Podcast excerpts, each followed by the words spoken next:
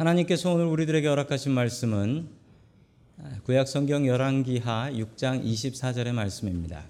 그 후에 아람왕 베나다시 그의 온 군대를 모아 올라와서 사마리아를 에워싸니 아멘. 하나님께서 우리와 함께 하시며 말씀 주심을 감사드립니다. 아멘. 자, 우리 옆에 계신 분들과 인사 나누겠습니다. 반갑습니다. 인사해 주시죠. 네, 반갑습니다.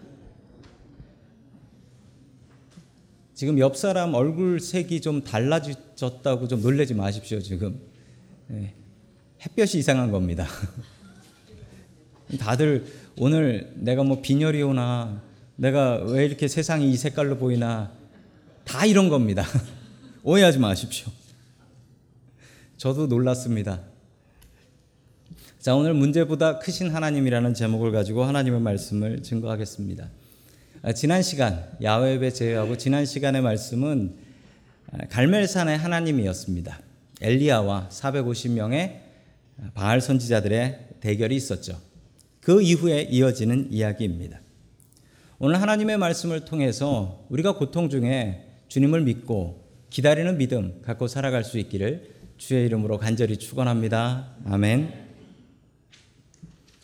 첫 번째 하나님께서 우리들에게 주시는 말씀은 내 문제보다 하나님이 크시다라는 말씀입니다. 내 문제보다 하나님이 크시다.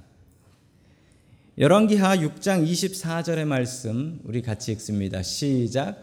그러나 그런 일이 있은 지 얼마 뒤에 베나다시 또 다시 전군을 소집하여 올라와서 사마리아를 포위하였다. 아멘. 자, 이제 시리아라는 나라가 나오는데요. 이 성경에는 예전 성경에는 시리아라고 나오지 않고 뭐라고 나오냐면 그 영어 성경 보시면 나오는 이름이죠. 뭐라고 나옵니까? 에람이라고 나옵니다. 에람. A R A M. 아람이라는 나라예요. 이 나라는 시리아의 옛날 이름입니다. 화면에 보시면은 저 위쪽에 있는 동그라미 안에 있는 나라가 아람이라는 나라고 그 아래쪽에 있는 동그라미에 있는 수도가 바로 사마리아입니다. 자, 아람이라는 나라가 지금은 그다지 유명하지 않지만 그 당시에는 아주 유명하고 큰 나라였습니다. 예수님께서 쓰셨던 말, 예수님께서 쓰셨던 말은 히브리 말이 아니라 아람어였습니다. 아람. 저 아람 나라 말이 그 당시에 국제 통용어였어요. 그러니까 영어 같은 거였던 거죠. 저 지역에서는. 그만큼 아람은 대단한 나라였습니다. 원래 이스라엘이 힘이 셌을 때 저 아람을 잘 컨트롤했어요. 그런데 아합이라는 왕이 죽고 나서 이스라엘이 힘이 없어졌습니다. 그러고 나니까 저 아람이라는 나라가 이스라엘을 공격하기 시작했던 것입니다. 사마리아 성을 포위했고 식량이 다 떨어져 버렸어요.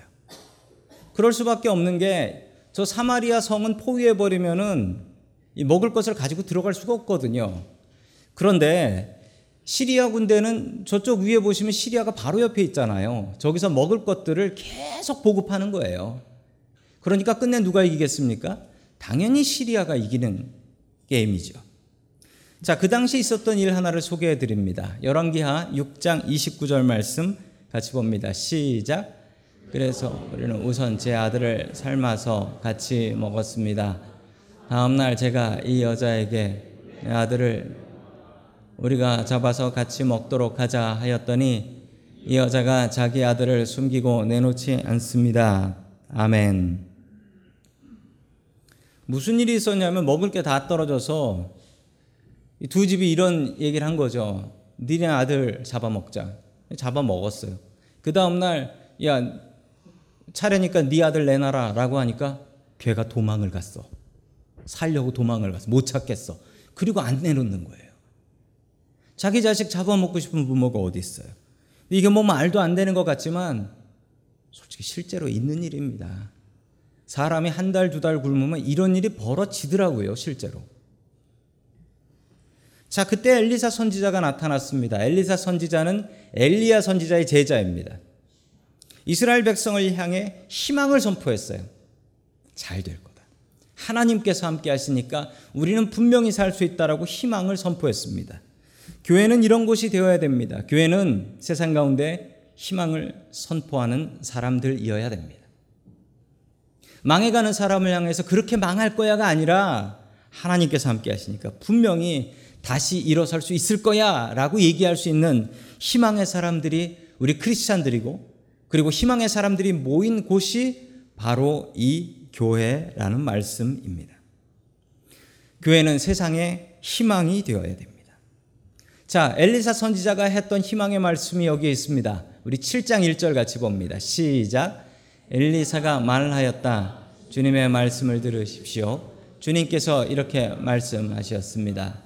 오늘 이맘때쯤에 사마리아 성 어기 고운 밀가루 한 수알을 한 세겔에 사고 보리 두 수알을 한 세겔에 살 수 있을 것입니다. 하셨습니다. 아멘. 먹을 게 떨어지니까 음식 값이 그냥 막 하늘 높은 줄 모르고 그냥 올라갔던 거죠. 얼마나 올라갔었냐면 사람이 사람 잡아먹을 만큼 도저히 살 수 없을 만큼.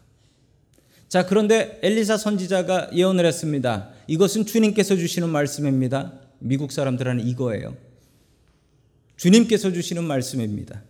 그러면서 말씀하셨어요. 고운 밀가루 한 스알을 한 세겔, 보리 두 스알을 한 세겔. 여기서 퀴즈 하나 내드립니다. 그럼 밀가루 값이 비쌉니까? 보리 값이 비쌉니까? 너무 어렵나요? 밀가루 값이 두 배 비싼 거죠. 똑같은 한 세겔인데 하나는 한 자루, 보리는 두 자루니까 밀가루 값이 더 비싼 거예요. 이 가격이 정확히 알 수가 없어서 제가 좀 찾아봤습니다. 보니까 한 스아가 7.33리터, 그러니까 갤런으로 따지면 2갤런이에요. 2갤런. 한 세겔이 얼마냐면 4일치 임금입니다. 4일 동안 일하면 받을 수 있는 임금이 한 세겔이에요. 자, 그러면 어느 정도냐면 저게 보통 가격이라는 거예요. 전쟁 아닌 보통 때 살 수 있는 밀가루와 보리의 가격이라는 것입니다. 그냥 아버지가 나가서 4일 동안 열심히 일하면 가족들이 부족함 없이 먹을 수 있는 딱 그 정도인 거죠. 자, 이렇게 선포를 했습니다. 그랬더니 그 이야기를 들은 사람 중에 한 사람이 이렇게 얘기했습니다.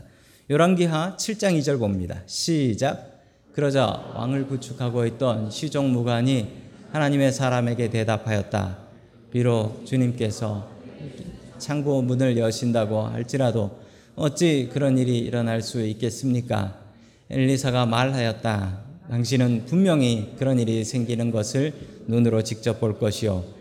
그렇지만 당신이 그것을 먹지는 못할 것이요. 아멘. 자, 시종무관이라는 사람이 나타났습니다. 이 시종무관은 뭐냐면 왕의 경호대장이에요. 왕의 경호를 담당하는 경호대장이니까 뭐 대단한 힘을 가진 사람이죠. 이 사람이 엘리사, 이 주님의 종의 말을 비웃었습니다. 그게 어떻게 가능한 일이야?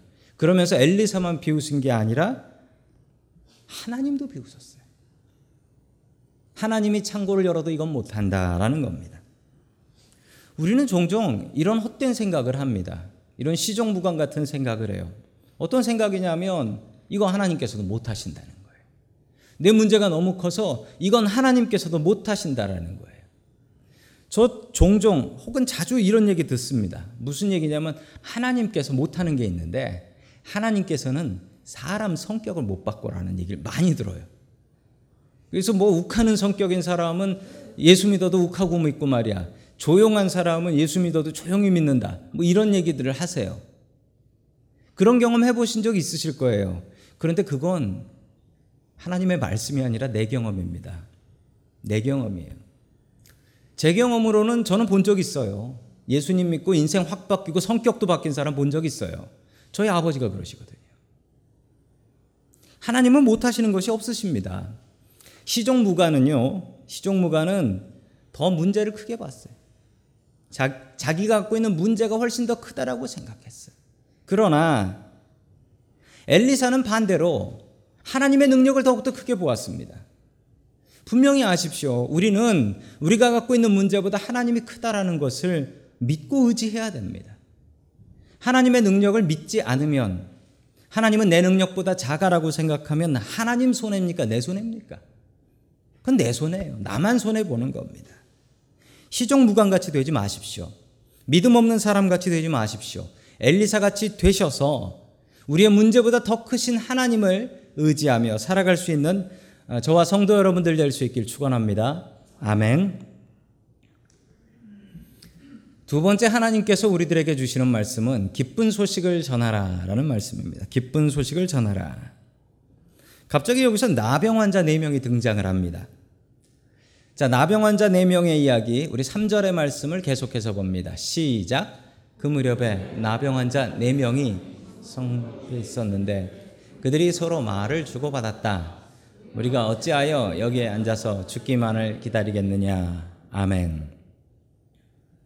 자, 나병 환자 4명이 성문 앞에 앉아 있었다라고 하는데 그 이유가 뭐냐면 나병 환자들은 성 바깥에 살아야 돼요. 성 안으로 들어올 수가 없어요. 전염의 위험 때문에 나병 환자들은 무조건 성 밖으로 쫓겨납니다. 예루살렘 성에도 예루살렘 성 밖에 배단이라는 도, 동네가 있었어요.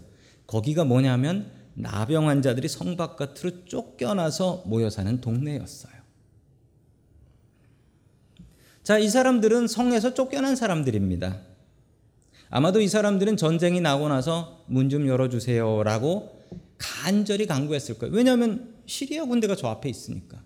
못 들어가면은 시리아 군대한테 죽는 거니까 문 좀 열어. 그러나 자기 동포였던 사마리아 사람들은 너희들 들어오면 우리가 나병이 전염돼 죽는다. 절대 안 돼. 문을 열어주지 않았어요.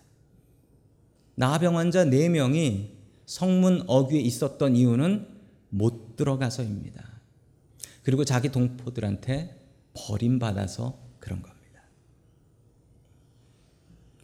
자, 이 나병 환자들이 귀한 결단을 합니다. 그 결단의 내용이 바로 4절에 나옵니다. 우리 4절 봅니다. 시작. 성 안으로 들어가 봐도 성 안에는 기근이 심하니 먹지 못하여 죽을 것이 뻔하고 그렇다고 여기에 그대로 앉아 있어 봐도 죽을 것이 뻔하다. 그러니 차라리 시리아 사람의 진으로 들어가서 항복하자. 그래서 그들이 우리를 살려 주시면 할 것이요. 우리를 죽이면 죽는 것이다. 아멘. 이런 결단을 합니다. 성 안에도 배고프긴 마찬가지, 성 밖도 배고프긴 마찬가지. 그러니 우리가 결단을 하자. 결단을 하자.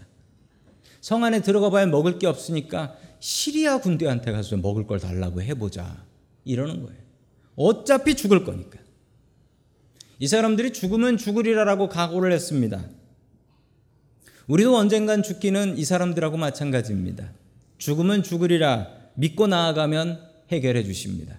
그 각오를 갖고 살아갈 수 있기를 주의 이름으로 축원합니다. 아멘. 자, 그랬더니 이상한 일이 벌어졌어요. 시리아 군대 진영으로 가봤더니 사람이 아무도 없는 거예요. 그 먹을 것하고 금덩어리 뭐 이런 것들이 남아 있는 거예요. 참 희한한 일입니다. 왜 그런 일이 벌어졌냐면 6절 말씀 같이 봅니다. 시작. 주님께서 시리아 진에 병거 소리와 군마 소리와 큰 군대가 쳐들어오는 소리를 듣게 하셨기 때문에 시리아 군인들은 이스라엘 그들과 싸우려고 해쪽 속에 이집트의 왕들을 고용하여 자기들에게 쳐들어온다고 생각하고는 아멘. 그러니까 밤이에요. 밤이어서 보이지가 않는데 갑자기 소리가 들리는 겁니다. 하나님께서 소리를 통해서 전쟁을 하셨어요. 한 사람도 죽이지 않고 소리를 통해서 전쟁에서 이기셨습니다. 자, 이 소리를 듣고 뭐라고 생각했습니까? 누가 쳐들어온다고요? 해쪽 속 이집트 왕이라고 했어요. 해쪽 속 이집트 왕. 이 시리아 사람들이 바보가 아니에요. 이 사람들이 들었던 게 뭐냐면요. 병거 소리를 들었다라고 하죠. 자, 지난번에 솔로몬 설교할 때 말씀드렸습니다. 그 당시 최고의 무기는 이집트의 병거였어요. 이집트의 병거. 병거 소리가 난다라고 하면 아, 이집트 군대가 쳐들어왔구나. 라고 할수 있는 겁니다. 헷 족속은 뭐냐면 헷 족속은 당시에 철기 문명, 쇠로 된 무기들을 사용하는 세계 최초의 철기 문명을 사용한 히타이트라는 족속이에요. 된 무기들 찰랑찰랑거리는 소리를 듣고 나서 야 히타이트 사람들까지 왔구나. 그러고서 깜짝 놀라서 먹을 거니 금덩어리니 다 버리고 자기들 무기 만 들고 도망을 갑니다. 왜 싸워보지도 않고 도망을 갔을까요? 해 뜨고 나서 싸우면 되는데. 그랬던 이유가 있습니다. 지도를 한번 보세요. 지도를 보시면 아람이라는 나라가 가운데 있죠. 그리고 위에는 뭐가 있습니까? 히타이트라는 나라가 있습니다. 그리고 밑에는 이집트라는 나라가 있습니다. 자, 히타이트하고 이집트하고 공격을 했다라고 하면 어떻게 된 겁니까? 시리아의 전군이 모두 다 사마리아 공격하는 데 왔어요. 그럼 지금 어디가 비어 있는 겁니까? 시리아의 수도인 다마스커스가 비어 있는 거예요. 정신이 번쩍 나서 우리의 수도 다마스커스를 지키기 위해서 무기 만들고 다 그 밤에 도망을 가버린 겁니다. 하나님께서 싸우셨습니다. 어떻게 싸우셨습니까? 소리로 싸우셨습니다. 소리로 싸우셨어요. 소리로 전쟁이 됩니다. 하나님께서 하시면 못하실 일이 없다라는 사실입니다. 자, 이런 일이 때 제일 처음 봤던 사람들이 나병 환자들이에요. 가서 먹을 거 실컷 먹고 금덩어리 챙기고 그리고 숨겨놓고 있는데 그 중에 나병 환자들이 이런 말도 안 되는 결단을 합니다. 자, 우리 구절 말씀입니다. 같이 봅니다. 시작. 그 다음에 그들은 서로 말하였다. 이렇게 것이 옳은 일이 아닙니다. 오늘은 좋은 소식을 전하는 날이다. 이것을 전하지 않고 내일 아침 해 뜰 때까지 기다린다면 오히려 우리에게 내릴 것이다. 그러니 이제 왕궁으로 가서 그것을 알리도록 하자. 아멘. 아니 원수 같은 동포들 아닙니까? 자기들 죽든지 말든지 성문 딱 걸어 잠가 놓고 너희들은 나가서 죽든지 말든지 내버려뒀던 그 원수 같은 내동포 사마리아 사람들 아닙니까? 아니, 좀 더 많이 챙겨서 그 사람들한테 좀 떵떵거리며 복수하며 살 수 있는데 우리한테 이렇게 했으니 너희들도 골탕 좀 먹어봐라. 이래야 되는데 이 네 명의 나병 환자들이 결단을 합니다. 이걸 우리가 우리 동포들한테 전하지 않으면 우린 벌 받아주고 라고 결정을 해요. 그리고 이 기쁜 소식을 성에 가서 알립니다. 왕에게 가서 알립니다. 시리아 군대 다 도망갔으니 나와서 마음껏 먹으십시오. 이렇게 알려요. 우리 교회에서 쓰는 말 중에 복음이라는 말이 있습니다. 가스펠이죠. 기쁜 소식 똑같은 말입니다. 굿뉴스예요. 자, 우리에게 기쁜 소식이 있습니다. 예수 그리스도를 믿고 구원받는다. 죽지 않는다. 영원히 산다. 이걸 나만 알고 있으면 벌 받습니다. 복된 소식은 전해야 됩니다. 복된 소식은 증거하면서 살아야 됩니다. 성도 여러분들은 여러분들이 알고 있는 이 복된 소식을 다른 이들에게 증거하고 계십니까? 증거하셔야 돼요. 이 복된 소식 나만 알고 있으면 이거 벌 받는 거예요. 이 나병 환자보다 나아야지요. 내 원수에게 복음을 증거할 수 있어야 합니다. 중세시대의 어느 수도원에서 있었던 일이랍니다. 그 수도사 배우고 있는 수도사들에게 설교를 한 번씩 할 수 있는 기회를 줬다라고 해요. 설교를 할 수 있는 기회를 줬는데 그 수도원에서 제일 골칫거리 수도사가 하나 있었대요. 나와서 설교를 하라고 시켰습니다. 설교를 하라고 시켰더니 다들 이제 수도사들 앉아 계시고 예, 원장 수도사님도 앉아 계신데 이분이 이렇게 설교를 시작하면서 질문을 하셨대요. 여러분, 제가 무슨 설교할 줄 압니까? 그러더래요. 그 당연히 모르죠. 모르니까 나 앉아 있는 수도사들이 모르겠습니다. 라고 했더니 이 수도사가 그럼 나도 모르겠습니다 하고 내려가 버리더래요. 아니 너무 당황스러워서 아니 골칫덩어리인 줄 알았지만 저런지 몰랐다. 그래서 이제 원장 수도사님이 자네 내일 또 한 번 더 해. 내일 또 한 번 더 하라니까 또 올라와서 또 그러는 거예요. 제가 무슨 설교할 줄 압니까? 그때 어제 당한 게 있잖아요. 그래서 수도사들이 다 같이 한 목소리로 압니다라고 했어요. 내가 무슨 설교할 줄 압니까? 그랬더니 압니다. 그랬더니 아는 설교를 해서 뭐 합니까? 그러고 내려가 버리더래요. 아니 원장 수도사님 너무 화가 나는 거예요. 그래가지고 자네 내일 한 번 더 하게. 그래서 한 번 더 하는데 또 올라와서 그러더래요. 여러분 제가 무슨 설교할 줄 압니까? 그러니까 요번엔 짰어요. 수도사들이 반으로 짜가지고 반은 압니다 그러고 반은 모릅니다라고 하기로 짠 거예요. 그래서 아우성을 치면서 압니다 모릅니다 막 그랬더니만 이 설교하러 나온 수도사가 이렇게 얘기했습니다. 그럼 아는 분들이 모르는 분한테 얘기해 주세요. 그러고 내려가더래.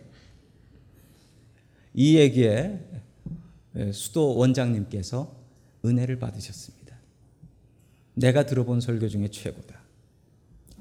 아는 사람이 모르는 사람한테 전하면 되는데 왜 알고만 있고 다른 사람한테 안 전하나? 우린 왜 그렇게 살지 않나? 오늘 성경 말씀에 나오는 네 병의 나병 환자 같이 왜 살지 않는가? 복음은 전해야 됩니다. 복음은 내 마음속에 간직하는 게 아니라 들었으면 전해야 되는 것입니다.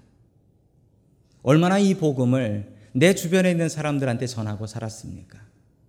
이 나병 환자들보다 나은 삶을 살 수 있기를 주의 이름으로 간절히 축원합니다. 아멘. 마지막 세 번째 하나님께서 우리들에게 주시는 말씀은 믿음이 없으면 죽는다라는 말씀입니다. 믿음이 없으면 죽는다. 자, 믿음 없이 살 수가 없습니다. 자, 열왕기하 7장 16절의 말씀을 우리 같이 보겠습니다. 시작. 그러자 백성들은 밖으로 나가서 시리아 진영을 약탈하였다.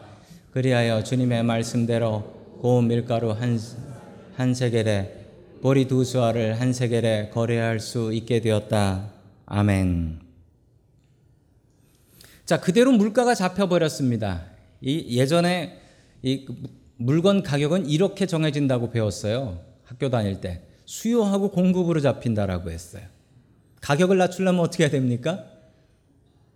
먹을 사람이 죽든지 아니면 먹을 게 많아지든지 둘 중에 하나인데 하나님께서 택하신 방법은 먹을 걸 늘려서 가격을 잡아버리셨어요. 평소 가격으로 음식 가격을 다 잡아버리셨습니다. 하나님의 놀라운 능력입니다. 자, 계속해서 17절 말씀 같이 보겠습니다. 시작.